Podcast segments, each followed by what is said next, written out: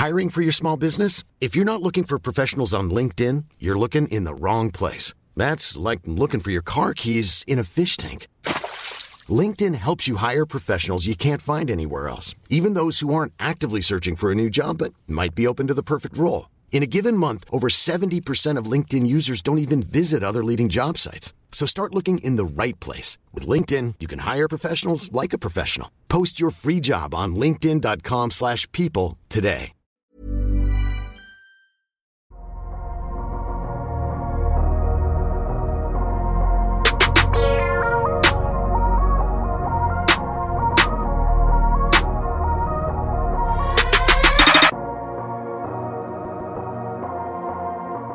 Salut à tous, très heureux de vous retrouver pour ce nouvel épisode du Dunk Hebdo NBA podcast, quelques jours seulement après la conclusion des finales NBA et alors que les Jeux Olympiques battent leur plein, et on a vu la France battre Team USA et tout le monde dans ce podcast en est très content, il nous faut parler draft.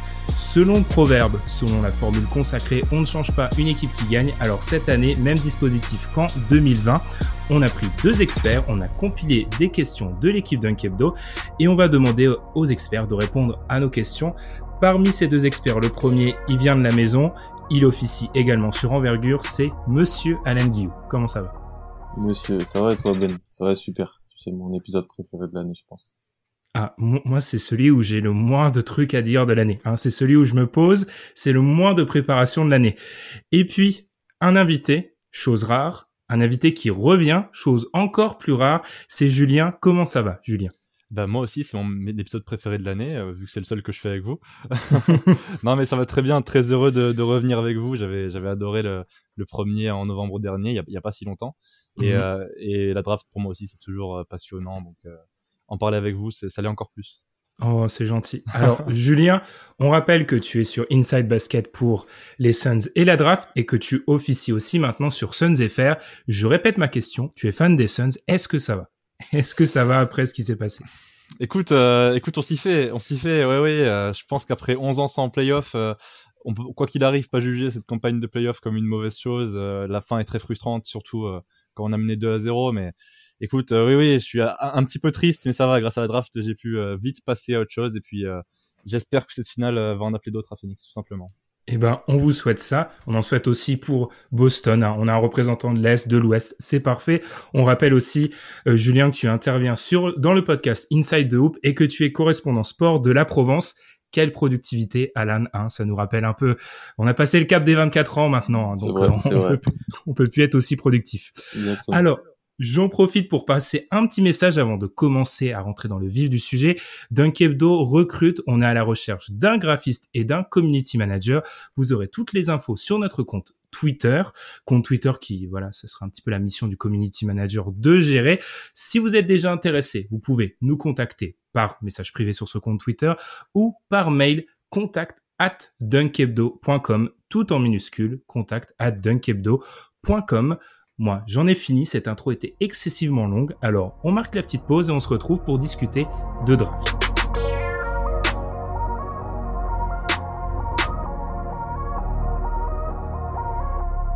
Comme l'année dernière chez Dunkebdo, on a réalisé un processus assez simple. Le reste de l'équipe, si on exclut Alan, n'est pas vraiment spécialiste de draft. Donc, on a fait quelque chose de encore très simple. On a compilé toute une série de questions, toutes nos interrogations vis-à-vis de cette draft. On les a triées, puis ça nous a donné une trame. Trame qui débute par une question qui va essayer de faire le pont entre la NBA et un peu la draft. C'est une question que j'ai posée moi-même, non, je ne m'envoie pas des fleurs dès le début de ce podcast. C'est vis-à-vis de la saison NBA 2020-2021. Elle vient de se terminer, Julien, et on le dit souvent, NBA, c'est une ligue où on copie les recettes gagnantes. Alors, est-ce qu'il y a un événement, l'explosion d'un joueur, une tendance qui a influencé ton jugement sur la draft 2021 Ouais, forcément, tu as raison. Euh, on regarde toujours les tendances d'une saison et, je dirais même les tendances en playoff hein, pour, pour, regarder quel prospect favoriser dans, une draft. alors surtout pour moi, pour moi qui est assez jeune et qui fait donc ça depuis seulement quelques années. oui, oui, les, playoffs 2021 m'ont influencé, je dirais, dans deux types de prospects tout particulièrement. Euh, D'abord, j'ai regardé les intérieurs différemment cette, année, c'est-à-dire que euh, dans la continuité de quelque chose qu'on sait depuis plusieurs années, hein, mais c'est-à-dire qu'aujourd'hui, les big men classiques euh, qui font euh, seulement du jeu au poste puissant et seulement du rebond, ils sont plus recherchés en priorité. Maintenant, on va chercher des intérieurs qui sont voilà plus polyvalents, qui peuvent défendre le pick and roll, défendre en switch, voilà, qui peuvent donc plus ou moins contester des intérieurs, non pardon justement, des extérieurs avec leur mobilité. voilà, on regarde du tir extérieur, c'est chez eux également, ou, au moins en tout cas euh, des joueurs qui peuvent euh, punir sur pick and roll en attaque euh, avec efficacité. donc ça, je dirais que cette tendance-là, elle est venue sûrement de la série d'Ivica Zubac contre Dallas, par exemple, qui a été quand même un révélateur assez important sur sur ce que doivent devenir les, pivots dans, la NBA moderne.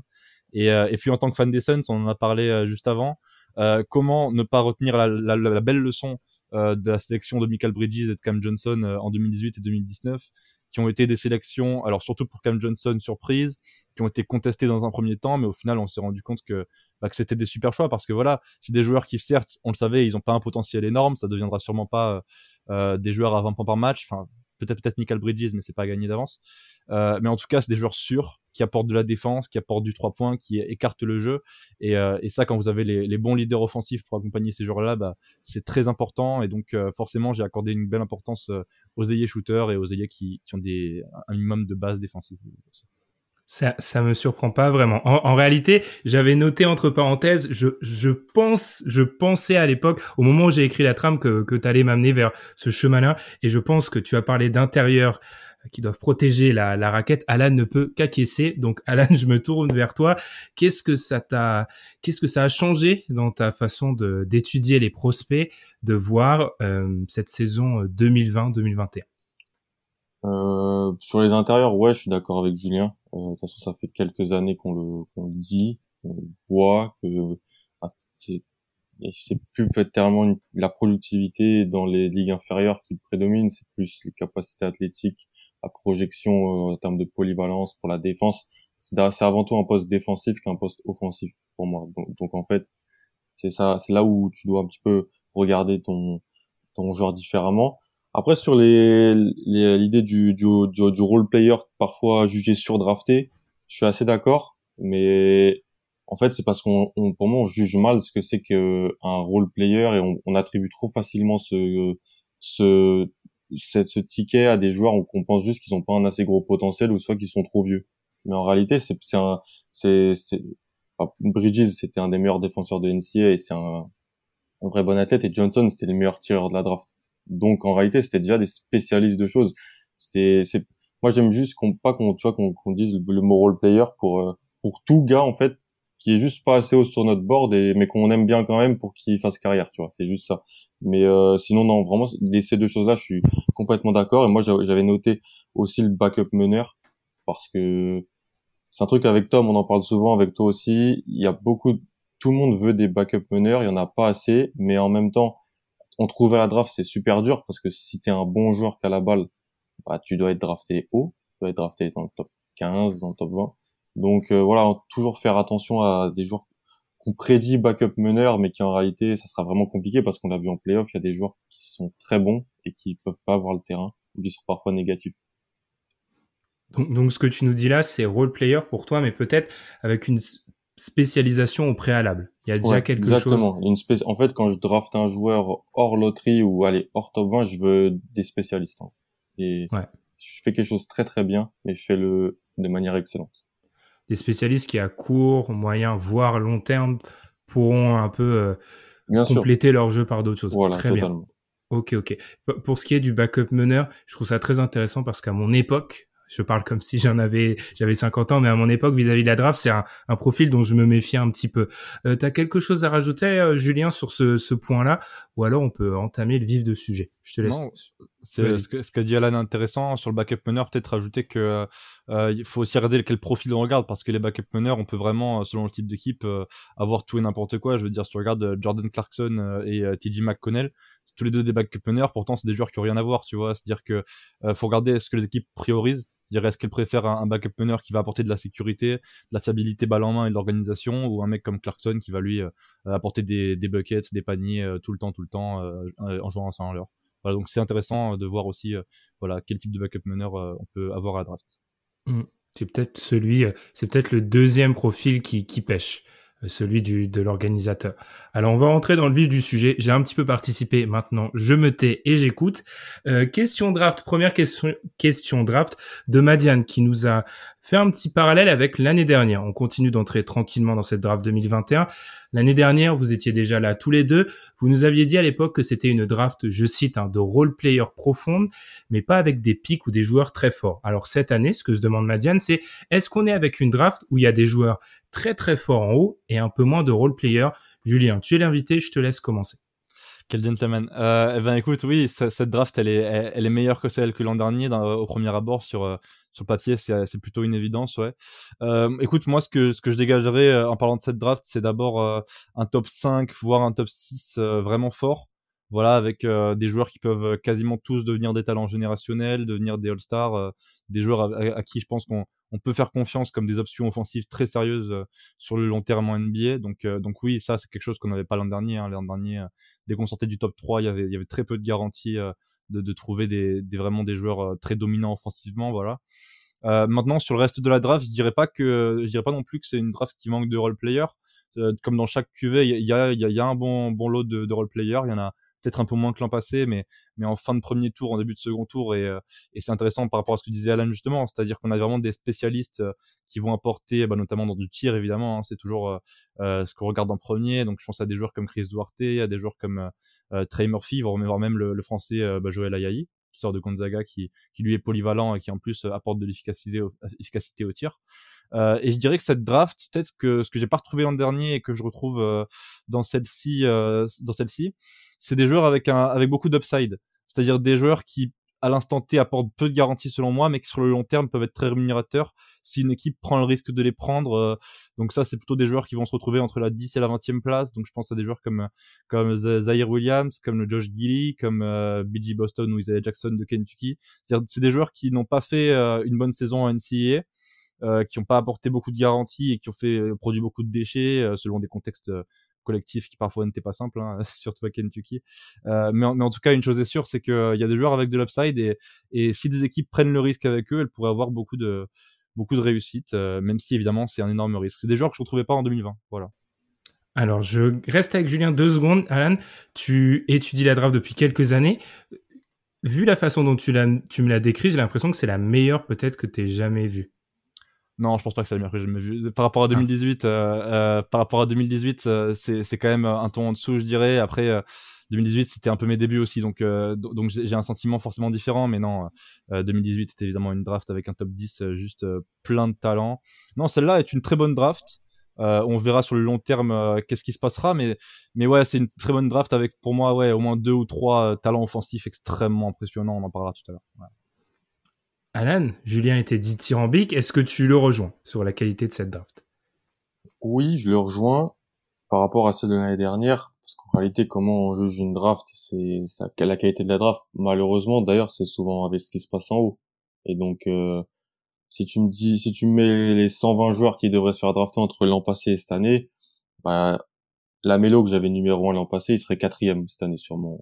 Donc il y a trois joueurs déjà cette année, je pense, qui seraient numéro 1 l'an passé. Ce qui prouve déjà que bon, tout en haut, c'est une meilleure draft. Euh, ensuite, là où en fait l'an passé on avait pas pour moi deux vrais deux vrais bons joueurs en 1 et 2. Après pour moi il y avait un trou. Il y avait tu, descends tu descendais de, dès, dès, le trou choix 3 après la Mélo après Anthony Edwards. On, pour moi on passait un cap euh, déjà tandis que là ils sont trois. Bon il y en a un qui est tout seul, hein, celui qui est celui qui est en haut on en parlera après. Après, on a deux très bons. Après, il y a un gap, par contre. C'est là, en fait, où je pense qu'il il faut le dire. On est souvent assez dithyrambique sur les drafts. Euh, toi, tu, tu me le fais souvent. Euh, on en rigole tous les deux, souvent un an, voire deux ans à l'avance. Quand on voit beaucoup les joueurs jouer en high school ou quand on les voit avec Team chez les jeunes. En fait, il y a le contexte NCA qui vient, d'autres types de contextes qui viennent nuancer le propos. Ça veut pas dire qu'il faut prendre juste ce qui s'est passé, comme a dit Julien, sur certains prospects durant la saison NCA. C'est un contexte en plus qui permet d'évaluer un joueur sous différents aspects. Je pense que c'est extrêmement important. Sur les role players, ouais, il y en a. Pour moi, il y en a un peu moins. Franchement, l'année dernière, j'en avais vraiment que je voyais. Euh, bah, tu me disais que ce gars, il pouvait avoir deux contrats en NBA. Euh, j'étais pas surpris. J'avais une liste d'une dizaine de joueurs que j'avais comme ça, que j'avais même peut-être un peu sur surévalué, que j'avais mis un peu haut dans mon, dans mon big board. cette année, j'ai un peu moins confiance sur le nombre de joueurs qui auront deux contrats en NBA entre 10 et 30, on va dire, parce que voilà, c'est je sais pas, il y a des joueurs un petit peu moins aboutis, il y en a et puis moi j'aime beaucoup drafter au talent aussi euh, plus qu'au fit donc je surélève toujours les joueurs donc euh, la capacité à bust de certains prospects va être un peu plus importante cette année j'ai l'impression que l'année dernière. Et après pour moi c'est pas la meilleure draft que j'ai faite 2018 c'était la meilleure. Mais elle est meilleure que 2020 et elle est meilleure que 2019 Ok, donc euh, si je simplifie pour ceux qui nous écoutent, c'est très fort en haut et peut-être derrière on a moins de certitude, mais il y a du potentiel. Très bien. Euh, Alan a dit oui, je suis un petit peu le, je m'excuse, le pisse froid dans ce genre d'épisode où j'explique souvent que une draft, on avait fait un épisode qu'est-ce qu'une bonne draft euh, en l'été dernier, en juillet dernier d'ailleurs, on vous invite à aller le réécouter.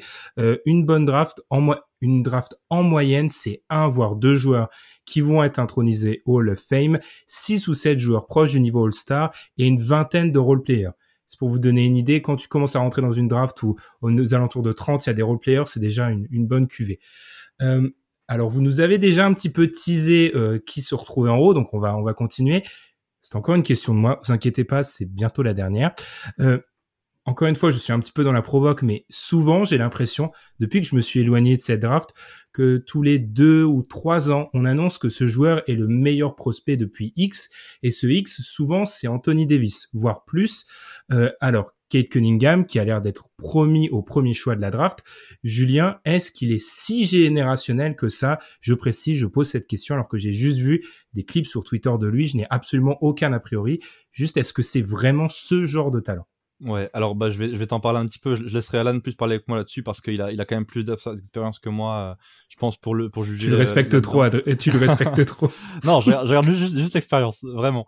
Euh, euh, en tout cas, oui, oui, oui. Kate Cunningham, selon moi, est, est, vraiment un talent générationnel, tout simplement parce que bah, qu'il peut exceller dans tous les secteurs de l'attaque en fait. Et, euh, et c'est ce qu'on recherche. Et, et euh, finalement, le type de talent le plus difficile à trouver, c'est le genre de de scoreur un peu triple niveau qui peut scorer à trois points, qui peut scorer à mi-distance, qui peut scorer de près.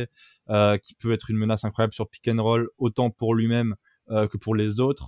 Euh, moi, je l'ai observé tout le week-end, là, juste avant de, de faire l'émission. C'était le dernier joueur que je, que je préparais. Et, et franchement, c'est très impressionnant à quel point il a dominé en NCAA, à quel point il était au-dessus de la moyenne. Alors, c'est dans un style différent, mais, mais par exemple, par rapport à un Zion, c'est on est dans le même type de domination. C'est un joueur qui était facile et que les défenses ont doublé un nombre incalculable de fois. Vraiment, c'est rare de voir euh, des défenses autant doublées en NCAA sur un joueur. Euh, là, on sent que c'était vraiment la cible numéro un à, Oklahoma et tout le monde le savait.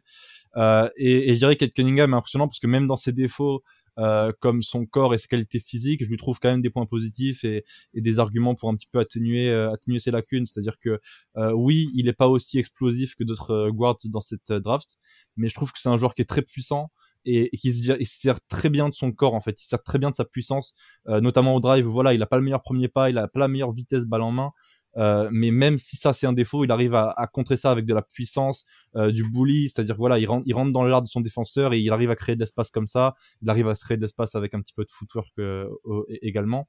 Et, euh, et puis voilà, je crois que tous les pourcentages parlent, pour lui. Il était à 50% euh, sur des post-up euh, qui sont aussi un atout intéressant euh, dans la variation de son jeu. de près, il en a pas tenté trop, mais il était à 63%. Il est à 40% de loin. en tentant 6 3 points de 6 3 points par match.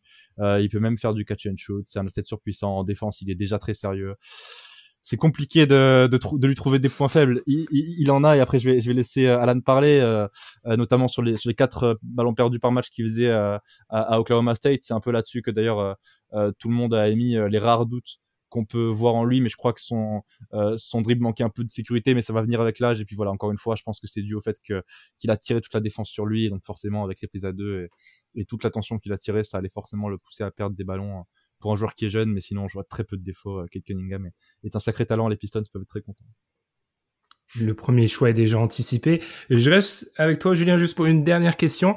Euh, tu nous, l'as dit, tu fais ça depuis 2018. La description que tu viens de faire est, est, très élogieuse, très très très élogieuse. Tu le classes où, du coup? C'est compliqué parce que maintenant j'ai pris de l'expérience, tu vois, et je pense que ah. je, classais moins bien les, les, les, les talents avant. C'est-à-dire que par exemple, j'avais moins anticipé le talent que serait euh, Luka Doncic par inexpérience. il faut le dire. Mhm. Donc maintenant, c'est facile avec du recul de dire que je, je le classe en dessous de Luka Doncic, tu vois, parce que mais mais on est dans C'est le déjà même bien d'avoir ce recul là. C'est très bien. Euh, non, mais on est dans le même style de joueur, voilà, avec un, gros volume de jeu, capable de créer pour les autres comme de créer pour lui-même. Vraiment, je trouve, euh, j'en ai pas trop parlé, mais sa vision de jeu, elle est vraiment au-dessus de la moyenne aussi. C'est, c'est incroyable ce qu'il peut faire à la passe, dans les renversements, en, transition, euh, sur pick and roll, bref. Euh, et donc, euh, donc je le classerai, ouais, euh, top 3 ou top 5 depuis depuis 4 ans, ouais. Allez. Pas mal. Alan, je te laisse enchaîner sur Kate Cunningham, que je pense tu connais mieux que- enfin pas mieux, autant aussi bien que Julien, mais mieux que 99% de la population mondiale, je pense. Euh, ouais. Pff, moi, en fait, j'en ai beaucoup trop parlé. Euh, moi, c'est mon, déjà, faut le dire avant, c'est mon prospect préféré, en fait, depuis que je suis là draft. Voilà. C'est pas, j'ai pas un joueur que j'ai autant apprécié. Euh, Oh non, me dis pas que ça, ça va être pire que Trey Young. Attends, attends, attends. Là, c'est une discussion entre nous deux. Là. ouais, je le préfère à Trae Young, ouais. Oh là là, c'est chiant. Et comme pour Young, j'aurais, et comme pour Young, j'aurais raison. Donc, euh, je prends moins de risques, on va dire. Moins de risques parce que c'est le numéro un consensuel, c'était le meilleur joueur euh, du au lycée quand il était au lycée. Quand il était avec Team USA, c'était le meilleur joueur, joueur alors qu'il était surclassé de deux ans euh, dans une compétition une Coupe du Monde. Euh, il a toujours été le meilleur joueur. Il a toujours dominé physiquement. Et en fait, ce qu'on attendait à euh, cette année, en 2020-2021, c'était le tir. Parce qu'en fait, il avait toujours été un super créateur. Enfin, euh, je pense que tu vas vraiment apprécier sa vision du jeu quand tu pourras le voir en NBA. La vision du jeu qu'il a, le, le sens de la passe pour un mec de 2 mètres avec ce, ce end-là, c'est assez fou, surtout sur pick and roll. On avait un des doutes sur le tir. Il tirait mal, en fait. Il tirait mal. C'était pas gestuellement, gestuellement, ça allait, mais ça tombait pas dedans, en fait. Les pourcentages étaient pas super bons. Et puis, en fait, il dominait tellement sur le drive et physiquement. C'est un porteur de balle de 2 mètres 1 qui est physiquement était déjà assez près. Donc, il est, c'est pas qu'il avait pas besoin de tirer, mais c'est qu'il pouvait peser autrement. Et puis d'ailleurs, il jouait toujours dans des équipes super fortes, donc euh, en réalité, ils exposaient tout le monde tout le temps. Cette année, en fait, il était dans une équipe toujours moins forte que ce qu'il dans sa conférence. Il a fait un choix. Il a dit, je vais aller à Oklahoma State, je vais avoir les ballons, Voilà, je vais me montrer un peu ce qu'avait fait Markel Fultz à Washington, euh, c'est-à-dire, euh, on va sûrement pas avoir beaucoup de de chances de gagner un titre, voilà, mais euh, bah, je vais pouvoir montrer, je vais être le leader. Markel Fultz s'était blessé, ils avaient été, ils avaient très peu gagné. Kate Cunningham a amené son équipe à la marche Madness et elle les a fait même passer un tour dans un effectif euh, où il y a sûrement des professionnels hein, dans cet effectif, mais je vois pas d'autres joueurs qui pourraient jouer à NBA dans cet effectif pour le moment. Peut-être, hein, parce qu'ils pourront se développer. Et voilà, il a tourné à 41% à 3 points, 86% en lancé franc, en prenant deux tiers de ses tirs à 3 points en pull-up. Voilà, c'est ça Kate Cunningham cette année. Donc c'est des tirs compliqués, des tirs qui sont rentrés euh, c'était un joueur de C, un mec qui a été capable de, de mettre 40 points en un match NCAA en, à, à 19 ans, de- de- d'être un vrai leader. C'était pas, c'est pas le genre de joueur extrêmement vocal ou extrêmement euh, à taper dans les mains, un leader comme ça. C'est plus un mec assez froid qui veut montrer par euh, par l'exemple qu'il est qu'il est là. Mais ça a été un vrai leader pour son équipe, très apprécié de ses coéquipiers. Euh, il est assez mature, il est déjà papa, une petite fille euh, à son âge comme Tatum d'ailleurs c'était c'est un point et, ou comme euh, comme Jason Tatum. Et puis euh, dans son jeu on en a déjà tout dit je pense que on, l'a dit. C'est un c'est un joueur euh, c'est il est pas meilleur que Luka Doncic. Euh, Luka Doncic moi c'est le meilleur joueur que j'avais pu voir euh, que on regardait un peu des, des des teenagers comme on dit des adolescents. Mais euh, c'est le meilleur américain que moi j'ai pu j'ai pu voir.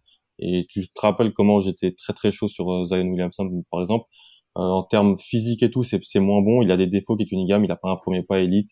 Euh, aucun prospect n'est parfait de toute façon, mais mais je pense que dans la construction d'équipe, c'est plus facile de construire ton équipe autour de Cade que de Zion, donc c'est pour ça que je le préfère. Euh, au niveau de la question du tir, dernier petit point, est-ce qu'on est sur le cas d'un joueur qui a eu toujours du mal au tir et il a une, une année un peu anomalie, ou alors c'est le, le fruit d'un travail qui là euh, paye, bah, paye enfin? Il a toujours été très très bon au lancer franc et juste euh, il a toujours été au-dessus des 80% et la mécanique était jamais cassée.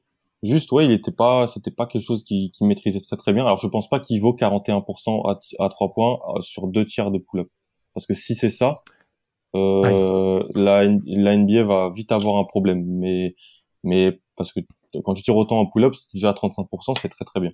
Mais euh, le tir n'est plus une question, ou alors elle est moins qu'avant, elle peut rester une question encore sur, sur certains aspects. Mais c'était la grosse question autour de lui, on l'avait quand même tous numéro un. Et là, il a répondu à ça, donc c'est extrêmement rassurant.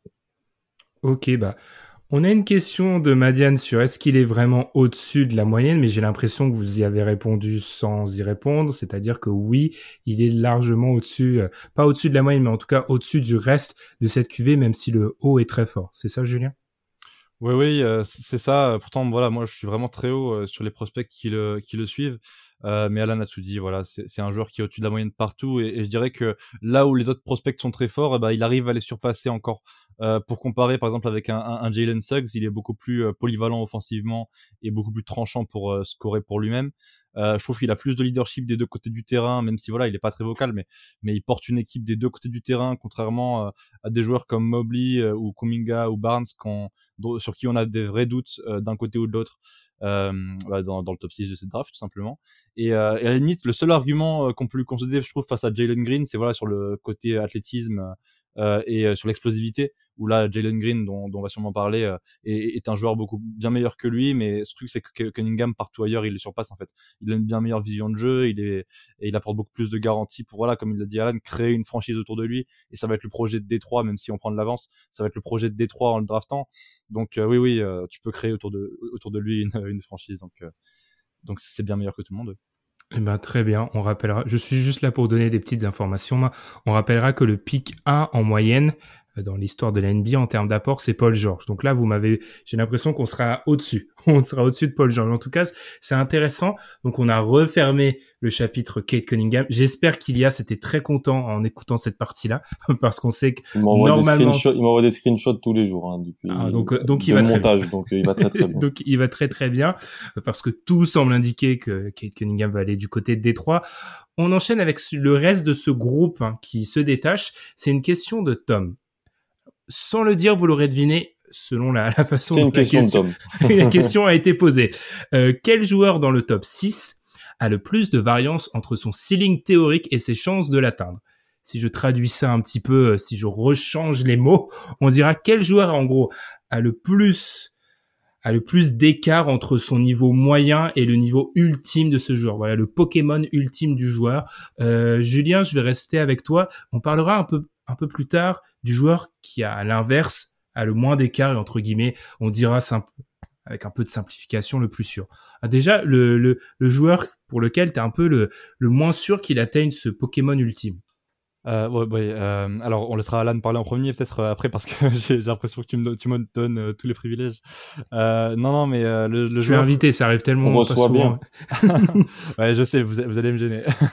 non le, pourtant je sais que, que je suis haut sur lui mais mais Jonathan Kuminga en ce qui concerne donc un joueur qui a été en G League euh, avec Jalen Green. Donc pour mettre un peu de contexte, euh, voilà, ça fait partie des fameux euh, joueurs qui ont rejoint cette G League Ignite team qui a été créée donc cette saison en 2020 par la NBA, donc pour attirer les meilleurs prospects avec un gros chèque et aussi tout le matériel à disposition pour leur entraînement avec des coachs, avec voilà tout ce qu'il faut pour qu'ils deviennent les meilleurs athlètes possibles, les meilleurs basketteurs possibles, voilà, pour euh, les écarter d'un contexte NCAA et qu'il faut le dire est en souffrance par rapport euh, à la question de, la rémunération des joueurs. C'est un long débat, mais voilà pour euh, pour expliquer un petit peu aux gens. Et donc Kuminga avec Jalen Green faisait partie des stars de ce programme, des joueurs qui étaient prévus dans le dans le top 5 de cette draft avant avant la saison et qui, qui le sont plus ou moins restés. Euh, le truc c'est que Jonathan Kuminga, euh, comme on pouvait le craindre justement avec avec cette G League, c'est-à-dire qu'il a un peu souffert d'affronter des adultes aussitôt dans sa carrière en fait. Euh, Kuminga est un joueur très jeune, il avait, il avait que 18 ans cette saison, et, euh, et lui, on a vu que dans plusieurs secteurs, il n'était pas encore tout à fait prêt. Et même s'il a un potentiel immense, euh, pour l'instant, il n'est pas prêt. Et je pense que l'équipe qui va le drafter ne devra pas être trop impatiente euh, avec lui. Euh, c'est un joueur qui va notamment, euh, voilà, on, on, on l'imagine devenir éventuellement un jour un mal alpha, c'est-à-dire un joueur qui peut prendre la balle. C'est un ailier, hein, je, ne l'ai pas précisé, pardon. C'est un ailier très athlétique qui peut jouer sur le poste 3 et 4. Et voilà qu'on imagine un jour pouvoir capable de, de porter la balle, euh, donc de, de shooter, de se créer son propre tir. De, alors il est déjà très bon, je trouve, en ce qui concerne pour pour l'attaque du cercle voilà là-dedans il est déjà très agressif il, il a il attend déjà des, des bons pourcentages d'efficacité en revanche, qu'on s'écarte du cercle, il a fait une saison très compliquée en G-League où, où ouais, ouais, il a vraiment souffert d'affronter des adultes. Ses pourcentages, euh, ils en attestent. Hein, il, est, il était à 38% au tir, 24% à 3 points.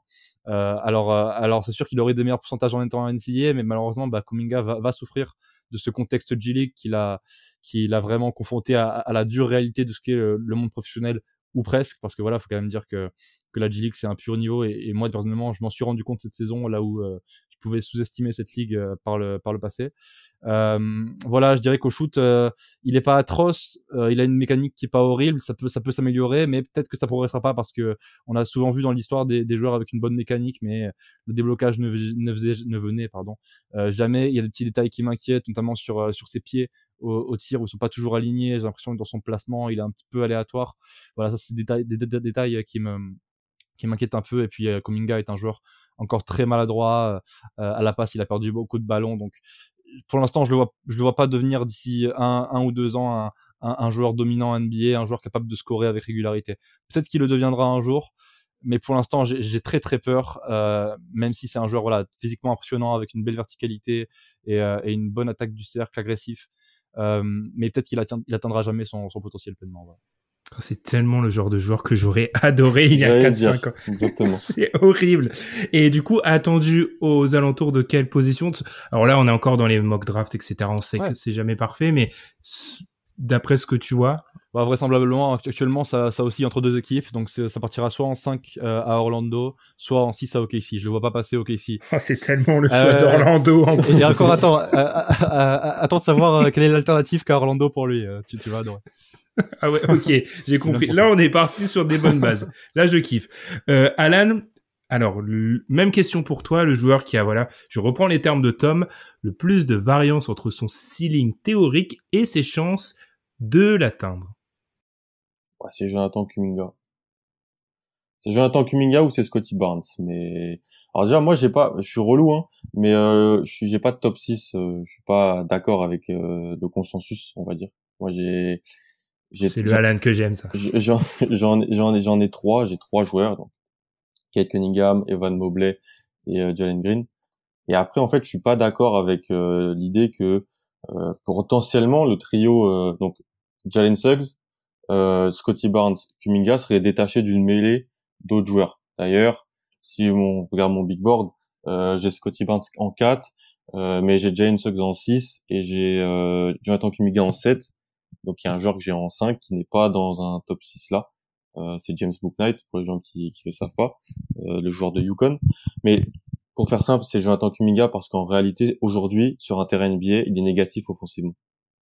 Il est négatif parce qu'en fait il tire pas et il est pas assez bon balle en main pour que je lui donne la balle et que mon attaque soit ne serait-ce que solide. Donc en réalité, il peut pas être solide sur ça. Donc, il va falloir qu'il travaille. La, comparaison avec euh, Julien a raison, la comparaison avec euh, Jane Green, souffrir de ça, il peut, mais je pense que ça sera plus vis-à-vis du grand public. Les scouts, en réalité, ils sont heureux, ils le disent qu'il a été, qu'il ait, qu'il rejoint le programme euh, de la, de la G-League. Il s'est développé physiquement. franchement, les installations qu'ils avaient donc à Walnut Creek en Californie, c'était impressionnant. Ils ont fait que de l'entraînement donc de quasiment septembre à février. Ensuite, ils ont eu la bulle la, la espèce de mini bulle G-League où ils sont allés. Ils ont comment, ils ont gagné des matchs dans cette ville. Beaucoup se demandaient s'ils allaient même ne serait-ce qu'en gagner un ou deux. Ils en ont gagné plusieurs. Et euh, Kuminga était très bon au début, il s'est un petit peu blessé ensuite. Euh, et là où Green a été euh, le plus solide des prospects de la, G-League Ignite. Euh, Kuminga parce qu'il est plus jeune. Il a commencé le basket plus tard. Voilà, il est d'origine congolaise. Il est arrivé aux États-Unis quand il a été euh, encore que 13-14 ans. Il a, il, il a été extrêmement dominant physiquement dans, au lycée, mais c'est normal parce que quand tu en fait, as son, as, quand t'as son physique, c'est normal que tu domines des, des lycéens, quoi. Quand il est arrivé euh, dans l'équipe du league bah, il a affronté des professionnels et des joueurs qui étaient tous des stars ou des super bons joueurs de, de NCA. Ça a, été, ça a été dur pour lui, mais ce qui pourrait devenir, ce qui pourrait devenir, c'est un ailier, c'est un ailier dominant aux, ailes qui, qui, peut défendre, euh, qui peut euh, potentiellement créer son tir. ce que, en réalité, aujourd'hui, il est pas ça du tout. Donc, l'avoir sur le terrain, eh ben, ça peut t'aider à soit à avoir le first pick en 2022, ce qui peut être un objectif pour certaines équipes, mais tu vas passer des durs, des, des moments compliqués avec lui, euh, parce qu'il y a beaucoup de choses à développer. Il y a un sens de, une, appréhension collective et il y a un tir. C'est quand même deux choses extrêmement euh, importantes. Euh, si tu me dis que dans cinq ans il est plus un NBA, ça me, je, je peux le concevoir. Voilà, je peux concevoir. Tous en premier à Orlando. C'est écrit Orlando en gros tout ça, hein, non mais bien sûr on, prévient, on prévient forcément. Les questions sont un peu orientées, hein, mais forcément on vous invite à aller voir le travail de Julien sur Inside Basket, celui d'Alan sur Envergure pour avoir un peu plus de voilà de, de nuances. Mais du coup j'aimerais bien qu'on passe de l'autre côté. Le joueur selon vous qui a le moins du coup d'écart entre on va dire euh, l'évolution. Les Pokémon ont trois évolutions. Je suis désolé, j'ai jamais trop regardé Pokémon. certains en ont deux, certains en ont pas. Mais il y en a qui en ont trois. Ouais, ok. bah, du coup, quelle est en gros l'évolution 2 et 3 Selon toi, Julien, lequel a, le moins de travail à faire? Je vais laisser commencer Alan parce que je vais encore lui voler son joueur peut-être donc. Euh. Bah, en vrai c'est Cade mais je vais pas c'est Cade mais je vais pas le dire parce qu'il m'a dit top 6 top donc si c'est top 6 moi je dis Cade Cunningham mais je vais pas dire Cade Cunningham pour moi c'est Van Mobley c'est l'intérieur de. Ah, je suis content. Alors, je te coupe, mais je suis content qu'on m'en parle parce que il est partout sur mon feed Twitter et on n'a hmm. pas vraiment encore parlé de lui. Donc, je te laisse commencer. Ouais. Euh, donc l'intérieur de USC, je pense que c'est le seul intérieur que je dois aimer dans les, les... ouais depuis que je fais la draft quoi parce que ouais, j'avais été un peu euh, j'étais un peu celui qui était le, le James Wiseman hater l'an passé j'étais pas méga fan de DeAndre Ayton ou, ou de Bagley en 2018, on se souvient. En 2019, il n'y avait pas trop d'intérieur, donc c'était pas, c'était un peu différent. Mais euh, voilà, Evan Mobley parce qu'en fait, juste par sa présence sur le terrain, je pense que déjà défensivement, tu vas être euh, très solide. Il est, alors oui, les questions sur est-ce qu'il peut jouer 4 ou 5 encore parce qu'il est assez maigre, il a les hanches très très hautes. En fait, il a des jambes immenses et un buste pas très grand. Donc on, ça fait, on a l'impression qu'il est c'est un Mikado qui va qui va se faire un peu tenser sous la sous dans la peinture, mais juste par son cuit en fait son intelligence défensive, elle est, je trouve pour moi extrêmement importante. C'est-à-dire qu'en fait, il est, il est, il, c'est pas, on a beaucoup de rim runners aujourd'hui qui protègent bien le cercle parce qu'en fait, athlétiquement, ils sont juste super super forts. Lui, c'est un bon athlète. En fait, sa compréhension et son appréhension défensive, comprendre quoi faire quand il y a un pick and roll qui arrive vers lui, comment se placer, euh, il le fait super bien. Son seul un petit peu souci, c'est les rebonds, donc euh, parce qu'il est un peu maigre encore. Mais en fait, moi, je pense que rien que pour ça, défensivement, il va être tout de suite bon NBA. Alors pas très bon, pas excellent, faut arrêter. Les intérieurs, ils ont du mal aujourd'hui. Dès le début, on, Julien pour en parler, un mec comme DeAndre Ayton, c'est c'est vraiment une, une, ascension qui est, qui se fait d'année en année, de mois en mois même. Euh, mais voilà, je dirais ça. Et parce qu'en plus, il est pas non plus si loin que ça que son plus haut ceiling, parce que si, même si offensivement, je pense qu'il a énormément de choses, il peut faire plein de trucs, il peut passer, il peut dribbler, il shoot, il shoot. Euh, alors pas encore excellemment bien, mais il peut shooter.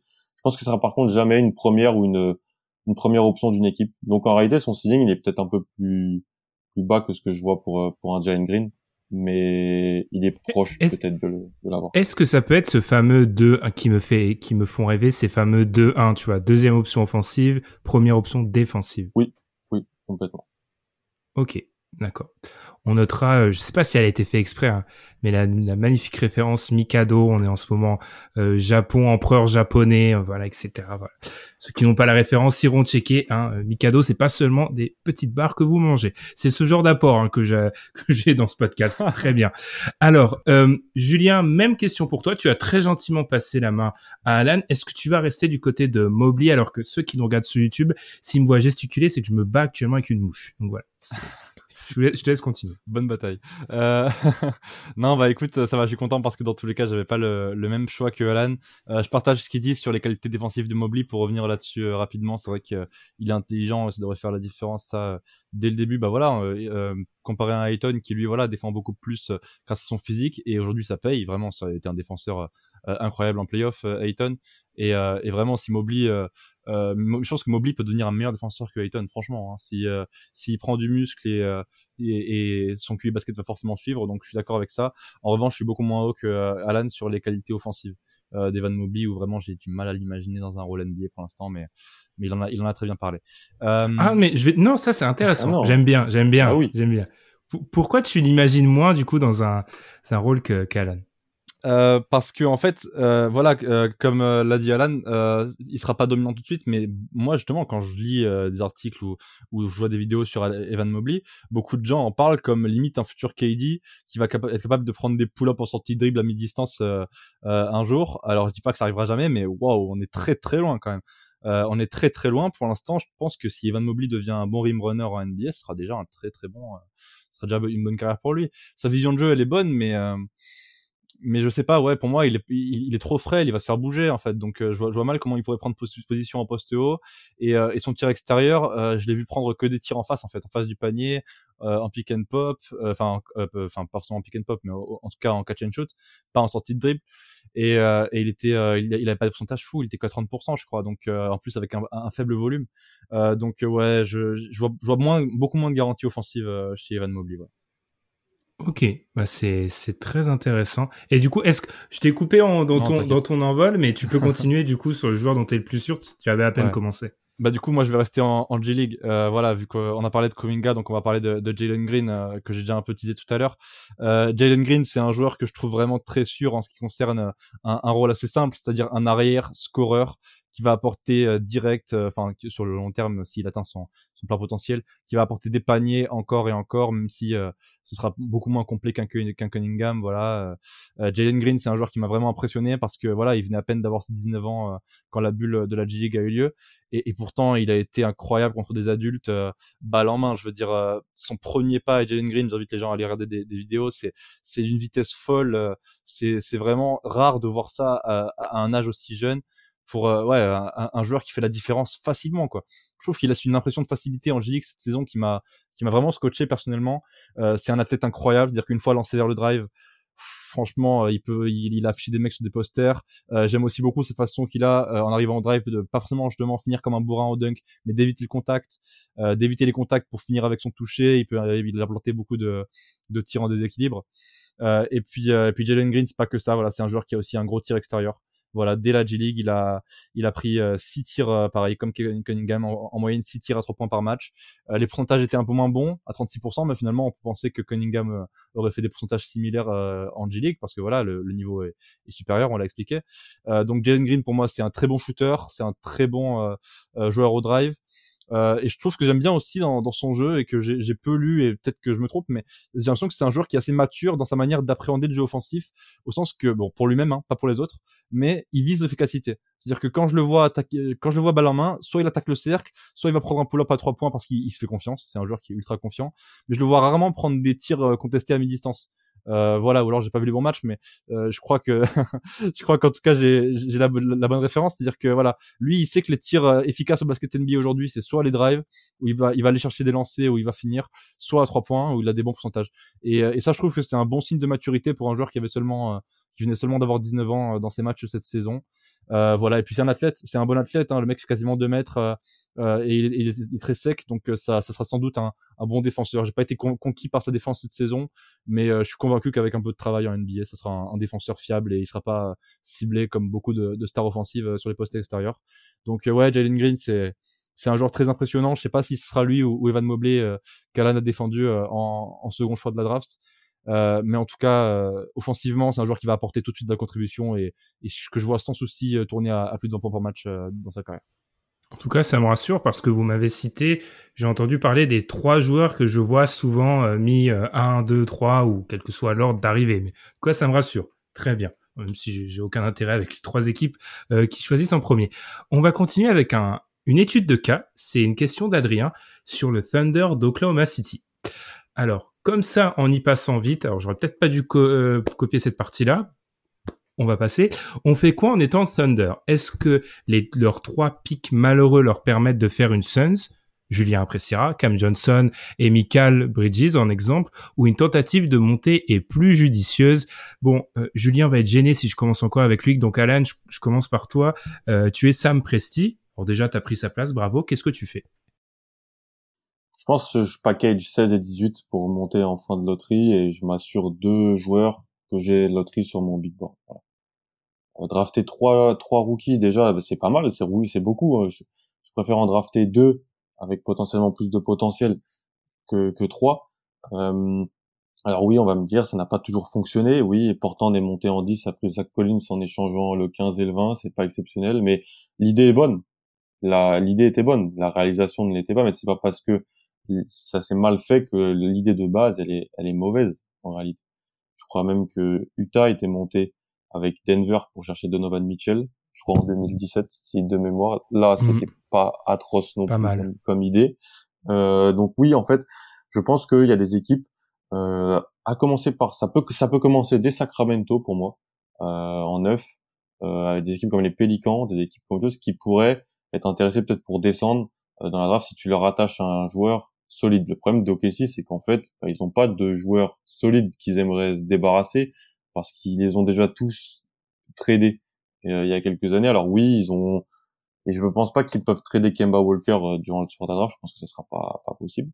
Donc en fait, moi j'essaierai de packager 16 et 18 donc le choix qu'ils ont récupéré euh, via euh, le trade de Boston avec Kemba Walker le 16 et le ou le 18 je sais plus le 18 c'est je sais plus qui c'est le choix je crois que c'est Miami euh, pour monter en fin de loterie et m'assurer deux joueurs euh, bah, deux, deux bons joueurs moi il y a il y a 14 joueurs où j'ai vraiment un comme dit ça dit beaucoup dans les, podcasts Footus Draft euh, Ben on en écoute beaucoup les une grade un, un premier tour voilà il y a 14 mmh. joueurs après, pour moi, les blue players. Exactement. Il y en a beaucoup qui peuvent être pris au premier tour, ça me dérangerait pas, mais j'en vois 14 au-dessus. 15 peut-être. Donc, j'aimerais m'assurer, si je suis eux, deux de ces 15-là. Voilà. De, de, monter pour être sûr d'avoir un de ces mm. talents-là. Ok, ouais. Rappelons que OKC, à l'heure où, à l'heure où on enregistre, hein, ils ont un joueur sous contrat qui a plus de 26 ans. donc, mm. euh, donc voilà, ça vous donne une petite idée. Hein, si on excluait tous les free agents, etc. Julien, tu es Sam Presti. Décidément, Sam Presti s'est fait voler son poste deux fois en cinq minutes. Qu'est-ce que tu fais? C'est pas mérité en plus. Euh, alors qu'est-ce que je fais? Bah, C'est intéressant parce que justement, moi j'avais euh, pensé la question euh, à l'opposé euh, d'Alan. C'est-à-dire que moi justement, je pense que OKC pourrait gagner à, à choisir trois fois. alors peut-être c'est mon inexpérience qui me fait dire ça, mais en ah, fait. Julien, alors on va s'arrêter tout de suite. Il faut, il faut vraiment muscle ton jeu. Ça marche.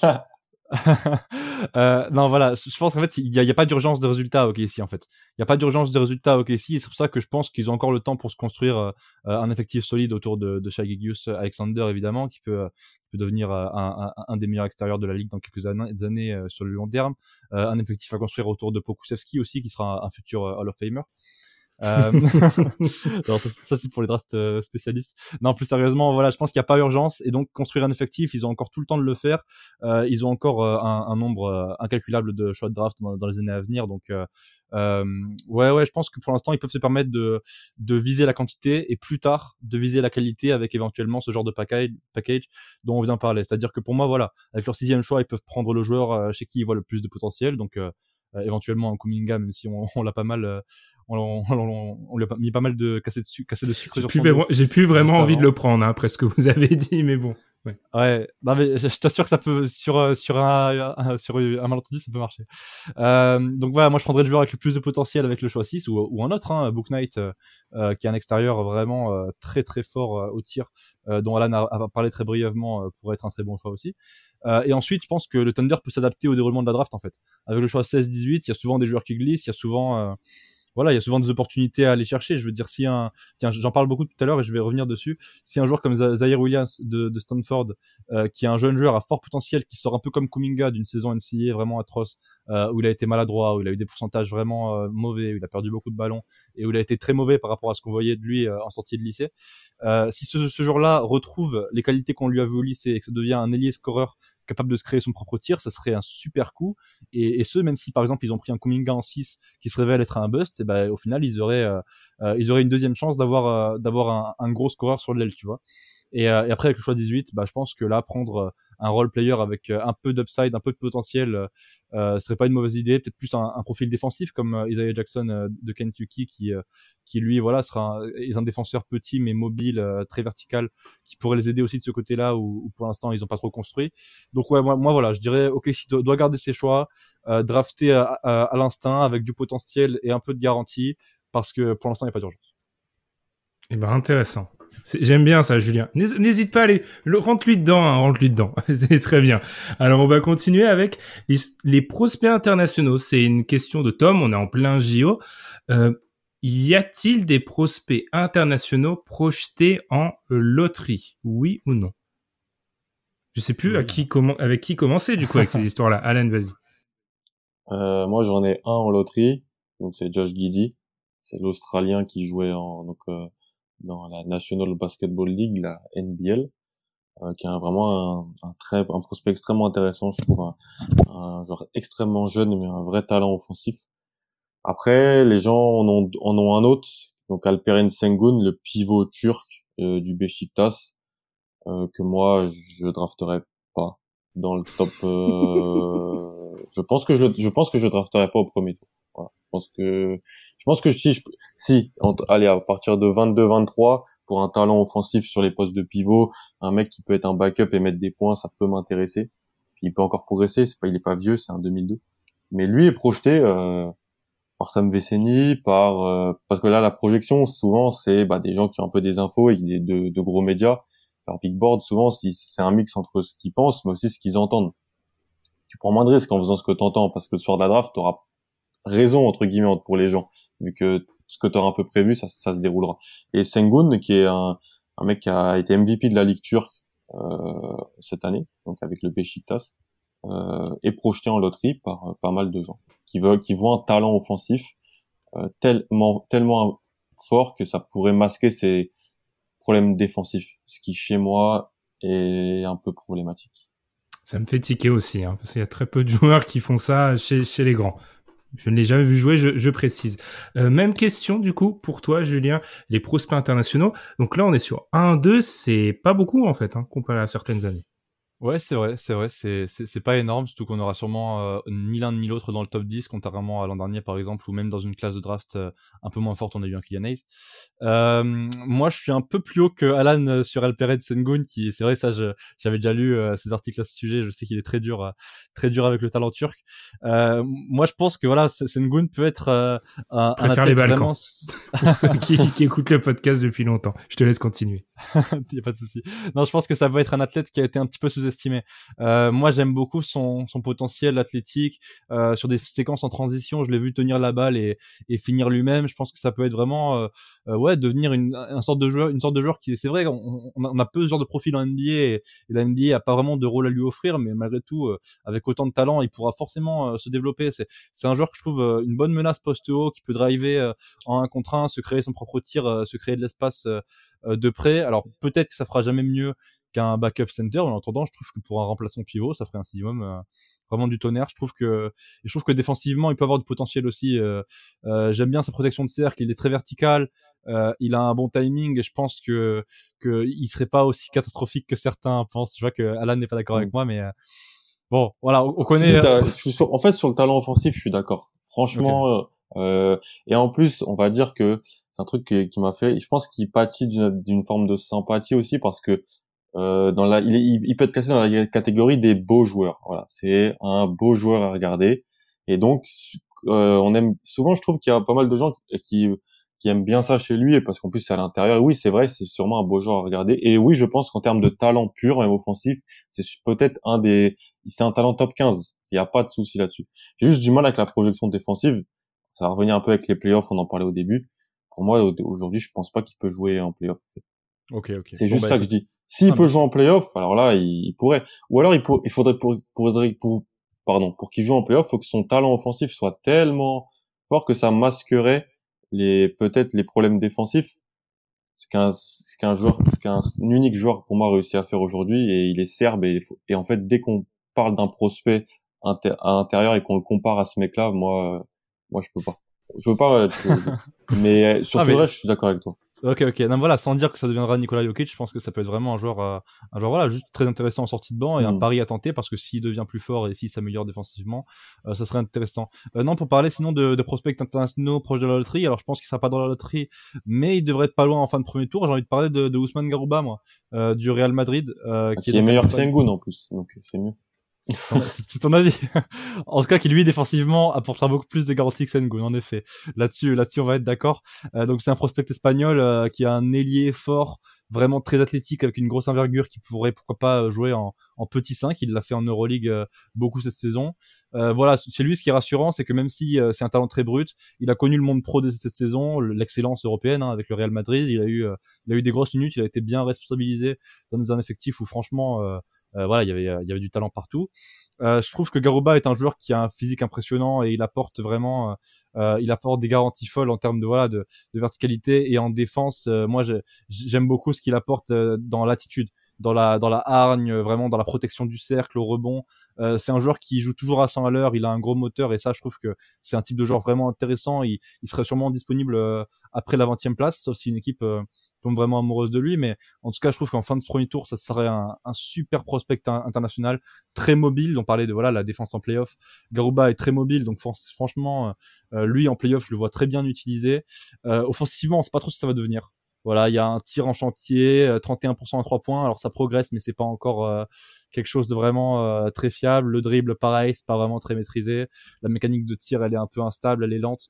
Euh, mais avec lui, au moins en fin de premier tour, tu as un futur défenseur polyvalent à utiliser. Donc voilà, je voulais en placer une pour, pour la. D'accord. Bah, j'ai bien aimé ce petit débat. Puis Alan qui est bas sur un intérieur, ça ne il y a, il y a certaines cohérences et c'est intéressant. Après, c'est vrai que c'est un peu paradoxal vis-à-vis de ce qu'on a pu dire en début de podcast, l'idée de contribuer dans des équipes en playoff, etc. On reste dans le, alors vous y avez déjà un petit peu répondu, mais Alan, j'imagine du coup que si un joueur qui est projeté chez certains euh, entre 10 et 20, on va prendre des, une grosse fourchette chez toi ne pourrait pas être drafté premier tour. Si on répond à la question de Tom, combien d'intérieurs d'intérieur valent le coup d'être pris au premier tour selon vous euh, Tu vas me répondre un, deux, pas beaucoup, ça va pas être beaucoup. Non, parce qu'en fait, j'en ai plein d'autres que je préfère à Sengun. Euh, j'en ai noté 6, mais en fait, c'est marrant. Donc il y a Mobley, c'est un top 3 pour moi. Dans la loterie, j'en ai que un autre qui, qui pourrait, et c'est le dernier de mon groupe, c'est Kai Jones, donc le l'intérieur bahaméen de Texas. Et ensuite, après, c'est que des joueurs que je prendrais entre 22 et 30. Donc, c'est premier tour, mais c'est pas top 20. Il y a une différence pour moi. Donc, c'est donc Jetty Thor, parce qu'il a le meilleur nom de la draft. Il s'appelle Thor. Et rien que pour ça, il va, il va finir à OKC. Donc, l'intérieur d'Auburn, euh, Azaya, Azaya, Jackson, le pivot de Kentucky, Ousmane Garouba, euh, l'intérieur du Real Madrid, qui d'ailleurs a fait les matchs avec les matchs de prépa avec l'Espagne qui est, qui, si les gens veulent le voir, il a joué contre, là, il a défendu KD, Jeremy Grant, euh, Bama Debayo la semaine dernière. Et il a pas été ridicule, donc c'était intéressant à voir. Euh, Azaya Todd, le, l'autre prospect, le troisième prospect de la G League Night. Et, euh, j'ai mis Jeremiah Robinson Earl, qui est un intérieur de Villanova, mais lui, c'est, c'est plus début de deuxième tour. Mais en fait, le point commun entre Jones, Thor, Jackson, Todd et Garuba, c'est que potentiellement, ils peuvent défendre en switch et tirer à trois points. Voilà. C'est juste pour ça que je l'ai pris au premier tour. Le dogmatisme de monsieur Alain Guillou. Non, mais en tout cas, je, je comprends du coup. 6, mais on voit, oui, il y en a beaucoup à la fin où ça fluctue un peu. Hmm. euh, combien de ton côté, Julien? Euh, ouais, ouais, je suis comme lui. Euh, je suis comme lui. Moi, j'ai peut-être un septième euh, sur lequel je suis un peu euh, tout seul sur le bateau, mais euh, mais je vais assumer. exactement, exactement. Ouais, Deron Sharp de, de, de North Carolina. Euh, parce que oui, North Carolina peut encore euh, former des, des grands prospects, même s'ils ont été beaucoup moins euh, en vue ce programme cette saison. alors c'est un joueur, voilà, qui a, quand il s'est déclaré à la draft, moi j'avoue que personnellement, pour pas avoir suivi la saison du UNC, je me suis demandé un peu d'où il sortait. Il, a, il, était même pas titulaire là-bas, mais c'est vrai qu'il a seulement 19 ans et c'est un joueur qui est intéressant parce que déjà cette saison c'était une machine à rebond offensif euh, à rebond globalement hein, même euh, moi je trouve que les rebonds offensifs c'est un bon facteur ça montre à quel point un joueur euh, a l'intelligence au placement et à quel point il peut avoir aussi euh, de la volonté et de l'énergie dans, dans, ce secteur alors c'est un athlète qui est assez moyen mais je trouve que défensivement il peut avoir du potentiel dans sa mobilité. Voilà, je dis pas que ça va être un défenseur à utiliser en playoff tout de suite, mais j'aime bien son timing, j'aime bien son jump sur certaines séquences. Je trouve qu'il peut plutôt bien gérer le les situations euh, de deux contre un, vous savez, où voilà, où il se retrouvera seul euh, à devoir gérer deux, deux mecs, euh, par exemple sur pick and roll. Et, et offensivement, ça, ça va pas révolutionner le jeu, mais ça peut être un, un rim runner intéressant. Donc pareil, je trouve qu'en sortie de banc, ça peut devenir un joueur intéressant à, à tenter en fin de premier tour. Voilà. D'accord. 6, 7. J'avais pas étudié cette question, je sais pas sur quelle moyenne on se situe, mais je pense pas qu'on est sur une moyenne haute ou basse, on doit être un peu euh, au milieu. Alors, dernière question avant qu'on ait euh, trois dernières problématiques qui sont un petit peu des... Du, coup, c'est l'inverse d'une problématique parce que ça va être des questions en rafale. Un ou une style possible en fin de loterie. Alors, j'ai mis un ou une parce qu'on, je, je maintiens que c'est un mot qui est censé être masculin si on rejoint l'Académie française. Passons. C'est une question de Madiane. Alors, style, euh, parfois un peu difficile, joueur dans lequel vous avez, vous avez le plus confiance, par exemple. Euh, Julien, euh, donc qui t'as le plus confiance? Alors, tu as le droit de me dire un joueur qui a été cité euh, précédemment, mais de m'en rajouter un autre. Hein. C'est totalement accepter euh, Non, non, franchement, j'avoue qu'il y a plein de joueurs sur qui je suis assez haut dans cette draft, donc ça va, je vais pouvoir innover. moi, c'est il y, a plein de talents extérieurs qui m'impressionnent en, en, fin de premier tour, et, et parmi eux, notamment, c'est un joueur qui voilà devrait se situer là aux alentours de la fin de la loterie. bah, c'est le meneur d'Auburn, Sharif Cooper. Euh, qui a eu une saison un peu bizarre parce qu'en gros en NCAA il a eu des problèmes par rapport à son éligibilité, ce qui fait que ça a retardé euh, son début de saison. Il a commencé très tard la saison, il a pu il a pu jouer euh, qu'une dizaine de matchs, donc ça a un peu compliqué son sa cote dans les tableaux de la draft et voilà il a on, on a un échantillon que faible sur sur ce qu'il peut faire. Mais franchement c'est un talent assez incroyable. Alors c'est un meneur meneur très petit vraiment et c'est c'est principalement pour ça hein, qu'il est qu'il est pas pas si haut que d'autres extérieurs dans cette draft. C'est que forcément défensivement il va se faire cibler.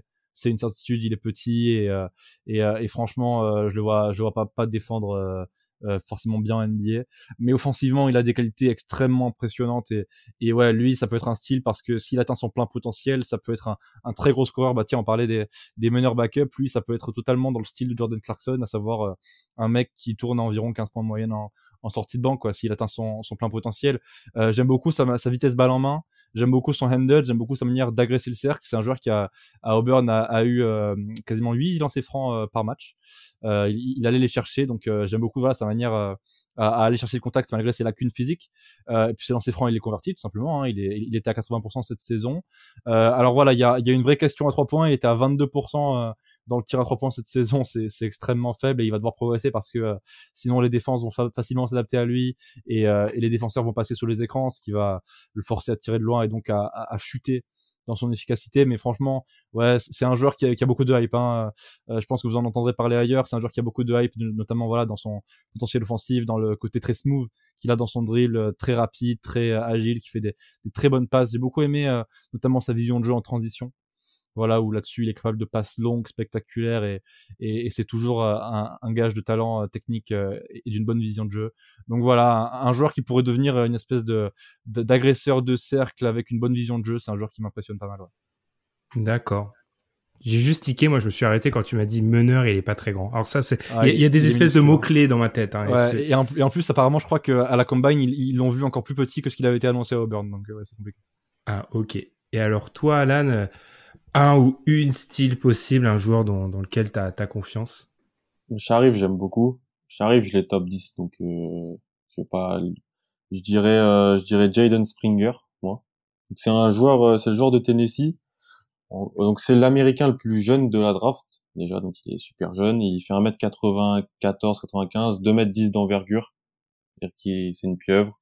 Euh, puis offensivement, il a ce, ce délire de de, de espèce de faux lent. En fait, tu le vois jouer, t'as pas l'impression qu'il est fort au basket, mais en fait, il, il va où il veut quand il veut et il fait les bonnes choses.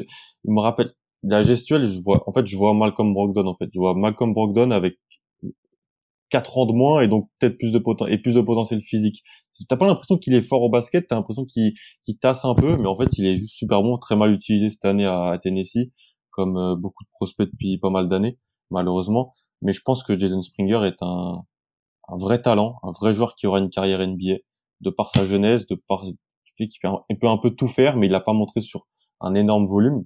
Mais euh, moi, si je dois parier, je dirais, je dirais euh, Jaden Springer de, de, Tennessee et Cam Thomas des LSU parce que c'est un potentiellement c'est un top 3 score de la draft, mais le problème c'est que c'est un trou noir. Si on le prend dans, en NBA et qu'on lui apprend à faire des passes, il mérite une sélection top 10. C'est pour ça que je l'ai top 10 parce que je pense qu'on peut toujours apprendre à, des joueurs de faire des choses même dans le monde professionnel.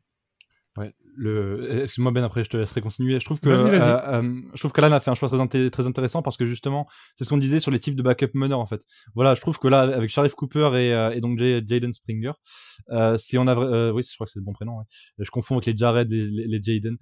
donc avec Jaden Springer, si on a deux types de meneurs backup totalement différents, Springer peut devenir un très bon attaquant, mais je trouve qu'au minimum, ce sera un bon organisateur. J'ai bien aimé sa défense parce que lui, pareil, physiquement, il est pas au-dessus de la moyenne. C'est, mais c'est un joueur qui est très sec et donc euh, il est pas mal pour euh, pour agresser le porteur et pour provoquer des euh, des, des, interceptions, même si je pense qu'il a un peu bénéficié de, de, la bonne défense de Tennessee là-dedans. Mais ouais, ouais, je trouve qu'on a les deux types de, de meneurs backup. Voilà, Springer pour devenir un backup très intelligent, un bon organisateur, parce que voilà, là pareil, euh, à Tennessee, euh, il n'a pas eu les bons coéquipiers à, côté, mais je suis sûr qu'il peut euh, vraiment générer beaucoup de passes décisives. Et donc Cooper, c'est voilà plus le meneur classique qui va aller chercher des paniers comme mission principale. Donc je trouve que c'est intéressant par rapport à ce qu'on disait tout à l'heure sur les meneurs backup, voilà tout simplement. Ok, bah tu, tu coupe-moi quand tu veux. C'est c'est bienvenu Julien. Alors pour terminer, on a des questions un peu plus rapides. Hein. Euh, pour terminer, alors on en a une première. Quel joueur a le plus bénéficié de la saison dernière pour sa cote? Alan, je vais commencer par toi. Euh, Sengun, parce que il est passé. Il y a un an, personne ne l'avait au premier tour, et aujourd'hui il est loterie dans des boards. Donc euh, donc euh, de par sa saison, Jalen Suggs, parce que Jalen Suggs Aujourd'hui, il est candidat au top 5, alors que bah il y a un an dans, dans un peu les, les big boards et tout, il était un peu plus entre 10 et 15. Donc en fait, monter de 10 à 15 à 5, c'est c'est quelque chose. Hein. C'est assez important de par la saison qu'il a faite. Et puis euh, puis tu l'aimeras bien aussi parce que c'était un, une méga star euh, quarterback au lycée et il a choisi le basket. Parce, mais c'est un sur ça c'est assez cool. Et Davion Mitchell, de Baylor parce que aujourd'hui il est loterie alors que avant la saison il était pas au premier tour. Ces trois joueurs-là, ouais. aujourd'hui ils sont loterie. Si tu faisais un big board il y a un an, Jalen Suggs aurait été entre 10 et 15, Sengun et Mitchell n'auraient pas été au premier tour. Belle montée. Et toi, Julien? Il a tout dit, il a tout dit. Ouais, j'ai même été étonné qu'il cite pas Davion Mitchell en premier parce que ouais, Davion Mitchell c'est vraiment euh, le, prototype du joueur qui a explosé dans, le tableau cette saison. Euh, ouais, ouais, Baylor est champion, champion NCAA, il faut le dire devant Gonzaga, les invincibles. Ce sont les seuls à avoir réussi à les battre euh, en finale en finale NCAA dans une finale magnifique. Et, euh, et Mitchell a vraiment porté cette équipe c'est ça qui lui a bénéficié. Euh, faut dire qu'il a défendu le faire hein. franchement cette saison euh, ouais moi j'étais personnellement très impressionné par sa défense et la rapidité qu'il a sur ses jambes en fait. C'est extrêmement rare de voir un joueur aussi rapide sur ses jambes. Moi je rejoins la vidéo c'est c'est impressionnant offensivement je sais pas trop ce qu'il va devenir mais mais oui il en a beaucoup bénéficié. Euh, je rajouterais juste peut-être des, des noms que Alan n'a cité sur Corey Kispert coéquipier de Jalen Suggs euh, à Gonzaga, qui pareil a fait une saison euh, de malade mental au shoot euh, avec des pourcentages incroyables et donc forcément qu'il en a bénéficié parce que tout le monde voit en lui une sorte de Joe Harris pour comparer dans le rôle qu'il pourrait avoir en NBA. Euh, et peut-être un joueur, mais lui pour le coup, bah, il, il est pas particulièrement toujours haut dans les tableaux de draft. J'ai hâte de voir euh, quel destin la draft euh, va lui réserver. c'est Miles McBride de West Virginia qui a fait une très belle progression entre sa saison 1 et sa saison 2. en saison 2 qui a montré des vrais progrès, notamment au pull-up, dans, dans une mi-distance, et puis qui de base a des qualités défensives vraiment pareilles, de, de, de défenseur agressif sur l'homme impressionnante. Et je pensais qu'on le retrouverait plus dans, dans les tableaux, et pour l'instant, bah, il a annoncé que qu'en fin de premier tour ou surtout en début de second tour en fait alors que lui ça pourrait être un vrai style aussi voilà. Là où se situe ta passion parce que Julien nous a dit avant d'enregistrer moi ma passion c'est le second tour. Très bien. Eh bien alors second tour il a été pris au second tour ou pas? Ouais non en 30 en 30. ah forcément forcément. C'est déjà c'est déjà assez dur comme ça de le voir descendre ce soir là je te rappelle alors, qui est le Kevin Porter Jr. de cette draft? C'est une question de Tom qui, je trouve, a amené beaucoup de réponses possibles déjà rien qu'à l'interprétation même de la hmm. question. Qu'est-ce que ça veut dire être le Kevin Porter Jr. de cette draft? Alors, Alan, selon toi, qui est le Kevin Porter Jr. de cette draft? Bah, Si ça veut dire le, talent euh, qui descend euh, au moment de la draft, c'est Zaire Williams, parce que Zaire Williams, il ne doit pas descendre trop dans la draft. Euh, en fait, c'est un jeu entre toi et moi. C'est parce que il me taquinait pas mal parce que j'avais Kevin Porter très haut euh, au moment de la draft. Euh, oui, je l'avais en 5. Euh, et il est parti en 30. Donc c'est sûr qu'il y a eu un problème. Euh, il est parti en il est parti en 30. Euh, moi j'ai Zaire Williams parce que Zaire Williams c'est toujours un joueur que j'ai dans mon top 10. Euh, je lui en ai un petit peu parlé. Saison compliquée à Stanford, de sa faute mais pas que de sa faute parce que c'était pas l'équipe a perdu un peu en en, en qualité. C'était pas simple aussi dans la Pac-12, donc sur la côte pacifique à cause du Covid. Ils ont eu pas mal de matchs annulés. Euh, ils pouvaient pas vivre sur les campus très très bien. Et en fait, ils ont eu pas mal de fois euh, trois matchs en trois jours contre la même équipe ou euh, des trucs comme ça un peu bizarres pour des joueurs NCS. C'était pas vraiment top pour se mettre en, jambes, euh, mais c'est un gros gros talent offensif. Euh, S'il travaille le, le dribble, voilà, j'ai jamais vu un joueur aussi fort et aussi talentueux au basket avec un dribble aussi nul. C'est-à-dire que je, je comprends pas comment c'est possible mais il est en termes de, de shot making, de tir en sortie dribble, de pull-up, d'intelligence, de QI, euh, c'est super fort. Euh, donc je dirais Zaire Williams sur ça, c'est-à-dire le talent qui ne doit pas descendre. Pour moi, c'est lui. Après, si Springer descend, doit pas descendre. J'en ai parlé il y a deux minutes, il y a deux minutes. Mais voilà, c'est Zaire Williams. Et toi, Julien, donc définition, euh, compréhension de la question assez positive. Et toi, alors, deux questions dans cette question. Du coup, Julien, comment tu as compris la question et quelle est ta réponse? Eh ben justement, ta question, je ne la comprenais pas. non, je t'avoue que ouais, je me demandais, mais qu'est-ce qu'il veut dire? Est-ce qu'il parle de mental? Est-ce qu'il parle de voilà de, de l'interprétation que vient d'en faire Alan?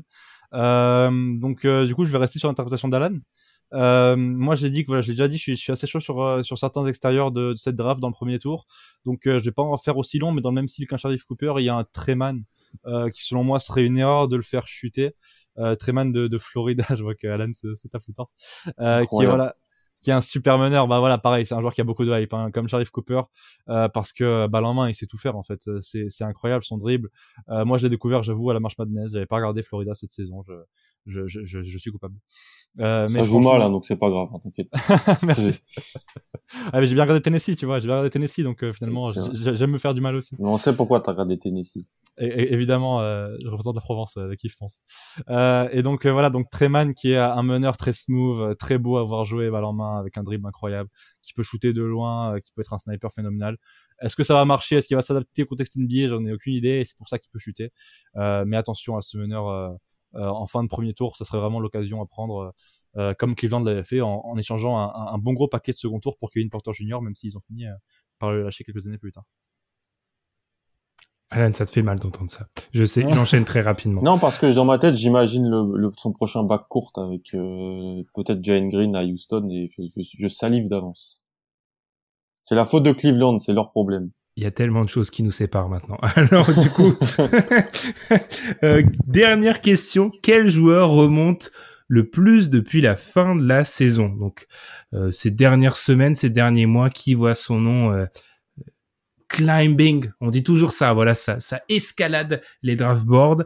Euh, Julien allez, pour la dernière, je commence par toi. Qui euh, escalade en ce moment les mock drafts et les draft boards ah, je vais voler le, le chouchou d'Alan, mais, mais qui d'autre que James Booknight? Franchement, euh, euh, lui, voilà, il est maintenant dans à peu près tous les top 10, euh, alors qu'il n'était pas, pas du tout dedans au début. C'est, c'est un scoreur extérieur, donc poste d'arrière, qui pourrait vraiment surprendre par par son jeu all around euh, oh là avec l'accent anglais incroyable son jeu all around euh, offensivement euh, parce que euh, je sais pas si c'est un scoreur triple niveau mais en tout cas il a il a de la confiance en son jeu il a de la confiance en son dribble et, et ça le permet ça lui a permis d'avoir des super euh, pourcentages donc en année sophomore à, à, dans le Connecticut cette saison à Yukon et, et, en fait, c'est un bon athlète. Donc moi, à partir de là, une fois que je coche les cases, athlète très explosif et euh, scoreur euh, fiable euh, en sortie de dribble ou au catch, à partir de là, on est forcément obligé de, de, prêter un œil attentif à, à ce type d'extérieur.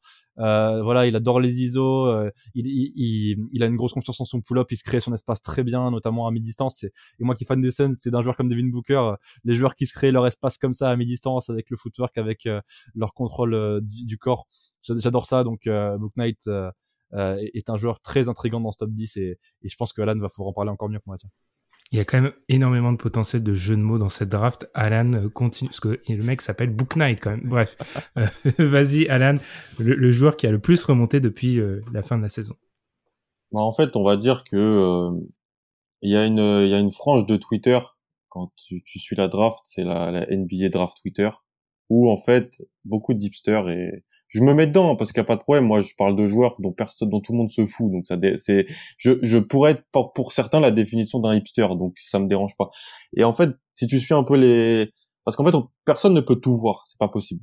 Donc après la saison, tu vas revoir des matchs et tu retombes sur des joueurs. Et souvent, tu as des joueurs qui, bah, à l'approche du combine, par exemple, grâce à des tests physiques ou à l'approche d'un, bah, d'un, d'une fin de saison où tu t'as vu tu l'as vu que dans un joueur tu regardais un joueur puis tu l'as vu contre un autre et en fait ce mec là t'as as sauté aux yeux.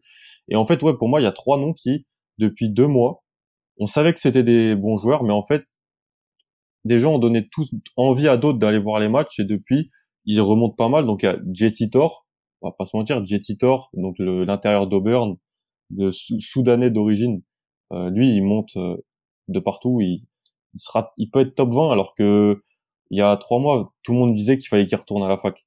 Donc euh, il monte. Il y a Trey Murphy qui joue à, à Virginia. Lui, c'est dans le délire que dans le délire un peu role player. euh, tout le monde a arrêté voir ses matchs et tout le monde s'est rendu compte qu'en fait, bah, il mettait tout à trois points en catch and shoot, qu'il était grand et qu'il défendait bien. Donc tout le monde se dit ah ouais, ce mec-là, sûrement top 20. Et il y a euh, Nashon Island, prénom le plus incroyable du monde, euh, N A H euh, apostrophe grand S H O N, c'est son prénom.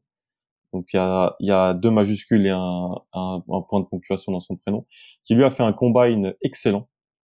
Et des suites de ce combine, des gens ont été revoir ses matchs. Et je pense qu'il sera pro au premier tour. Je pense qu'il sera pro au premier tour. Euh, Sam Veceni là au premier tour. Euh, je crois que Kevin O'Connor de The Ringer là au premier tour. Chatford qui dit parfois n'importe quoi, mais en fait euh, a beaucoup d'oreilles dans ce qu'il se dit. Donc quand il dit quelque chose, c'est parce que souvent on l'a entendu. Là aussi dans ses alentours, je pense qu'en fait ces trois jours-là seront pris au premier tour ou seront pris dans les 35 premiers jours, alors qu'en fait il y a deux mois c'était pas du tout sûr. Donc euh, je dirais ces trois mecs-là. Ok, ok. Et alors, c'était pas dans la trame, mais je le rajoute parce que on l'a dit, Julien est correspondant basket pour la Provence. Il a cité son nom il y a quelques minutes, donc Yves Ponce, euh, représentant de la cocarde française. Euh, Qu'est-ce que tu peux nous dire sur lui? Euh, Voilà, parce qu'on sait que tu, du coup, c'est un joueur que tu connais très très bien. Euh, son profil, peut-être sa position que tu estimes qu'on peut espérer à cette draft de la semaine prochaine? Ah, c'est un très bel honneur que tu me permets euh, de, de parler de, de, mon local, ouais. Euh, bah, il pense que dire si ce n'est que c'est un athlète incroyable en fait. C'est que là-dessus qu'il peut se faire drafter. Euh, à Tennessee, franchement, euh, ça a été un défenseur euh, tout le long incroyable. Il a été donc meilleur défenseur de la conférence Sud-Est en 2020 donc euh, juste euh, dès que le Covid a été annoncé en fait, euh, enfin dès que le Covid est arrivé plutôt, c'est pas un événement. Pas... et en fait, c'est un défenseur incroyable et c'est d'ailleurs là-dessus qu'il va se faire drafter si jamais il a le bonheur de l'être.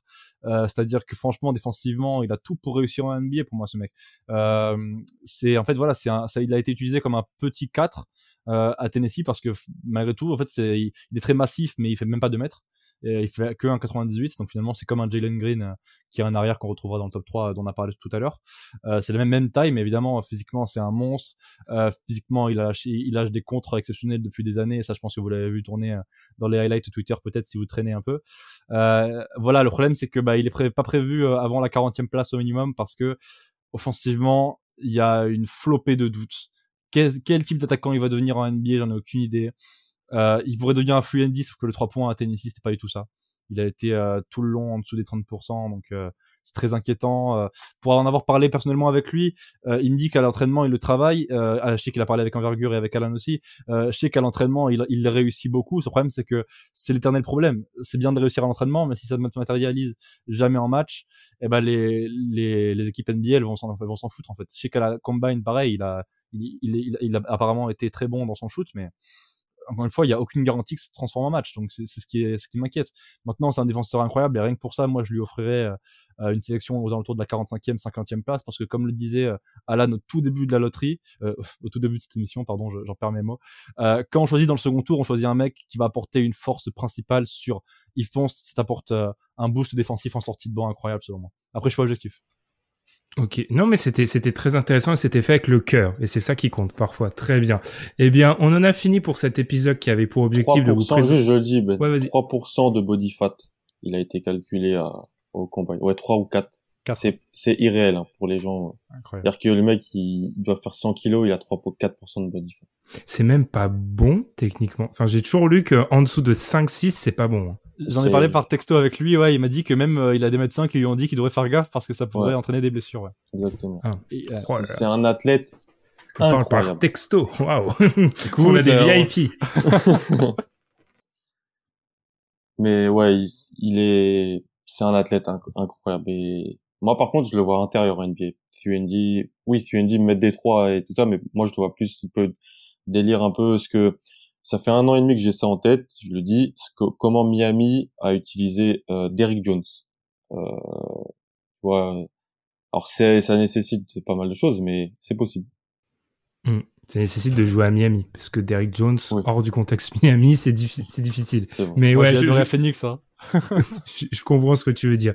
Très bien. Eh bien, c'était euh, parfait. Alors, je vous avoue que plus d'une fois, alors il y a des blagues que j'ai pas compris hein, sur les qualités de jeu de certaines facs, et il y a des joueurs où, où j'ai cherché en même temps ce qui se passait. Très bien. Mais en tout cas, j'espère que nos, nos, auditeurs pourront vous remercier parce que ça a bien euh, débroussaillé un petit peu le, le terrain. Donc, on n'y voit plus qu'à plus clair, pardon, merci. On rappelle qu'on peut retrouver tout ton travail, Julien, sur Inside Basket pour la draft, pour les Suns. On te voit gazouiller. Effectivement, c'est le verbe qu'il faut utiliser si on utilise, on parle bon français sur Twitter avec Suns FR. On t'entend dans le podcast, podcast Inside the Hoop et on peut aussi te lire dans la Provence où les auditeurs l'auront compris, il y a un petit lien avec euh, Yves Ponce qui est plus qu'évident.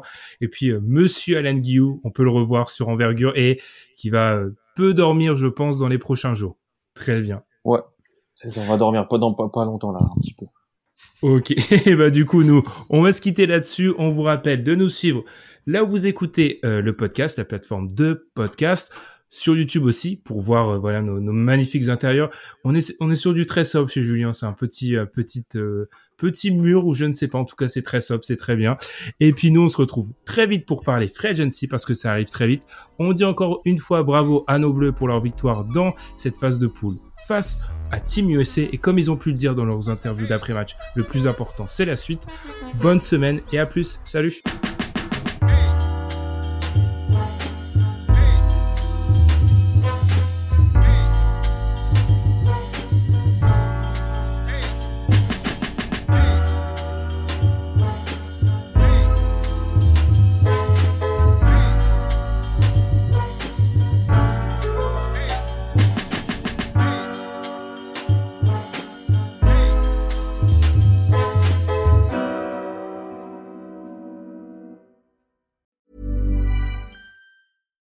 deserves the best, and there's no better place to shop for Mother's Day than Whole Foods Market. They're your destination for unbeatable savings, from premium gifts to show-stopping flowers and irresistible desserts. Start by saving 33% with Prime on all body care and candles. Then get a 15-stem bunch of tulips for just $9.99 each with Prime. Round out Mom's menu with festive rosé, irresistible berry chantilly cake, and more special treats. Come celebrate Mother's Day at Whole Foods Market.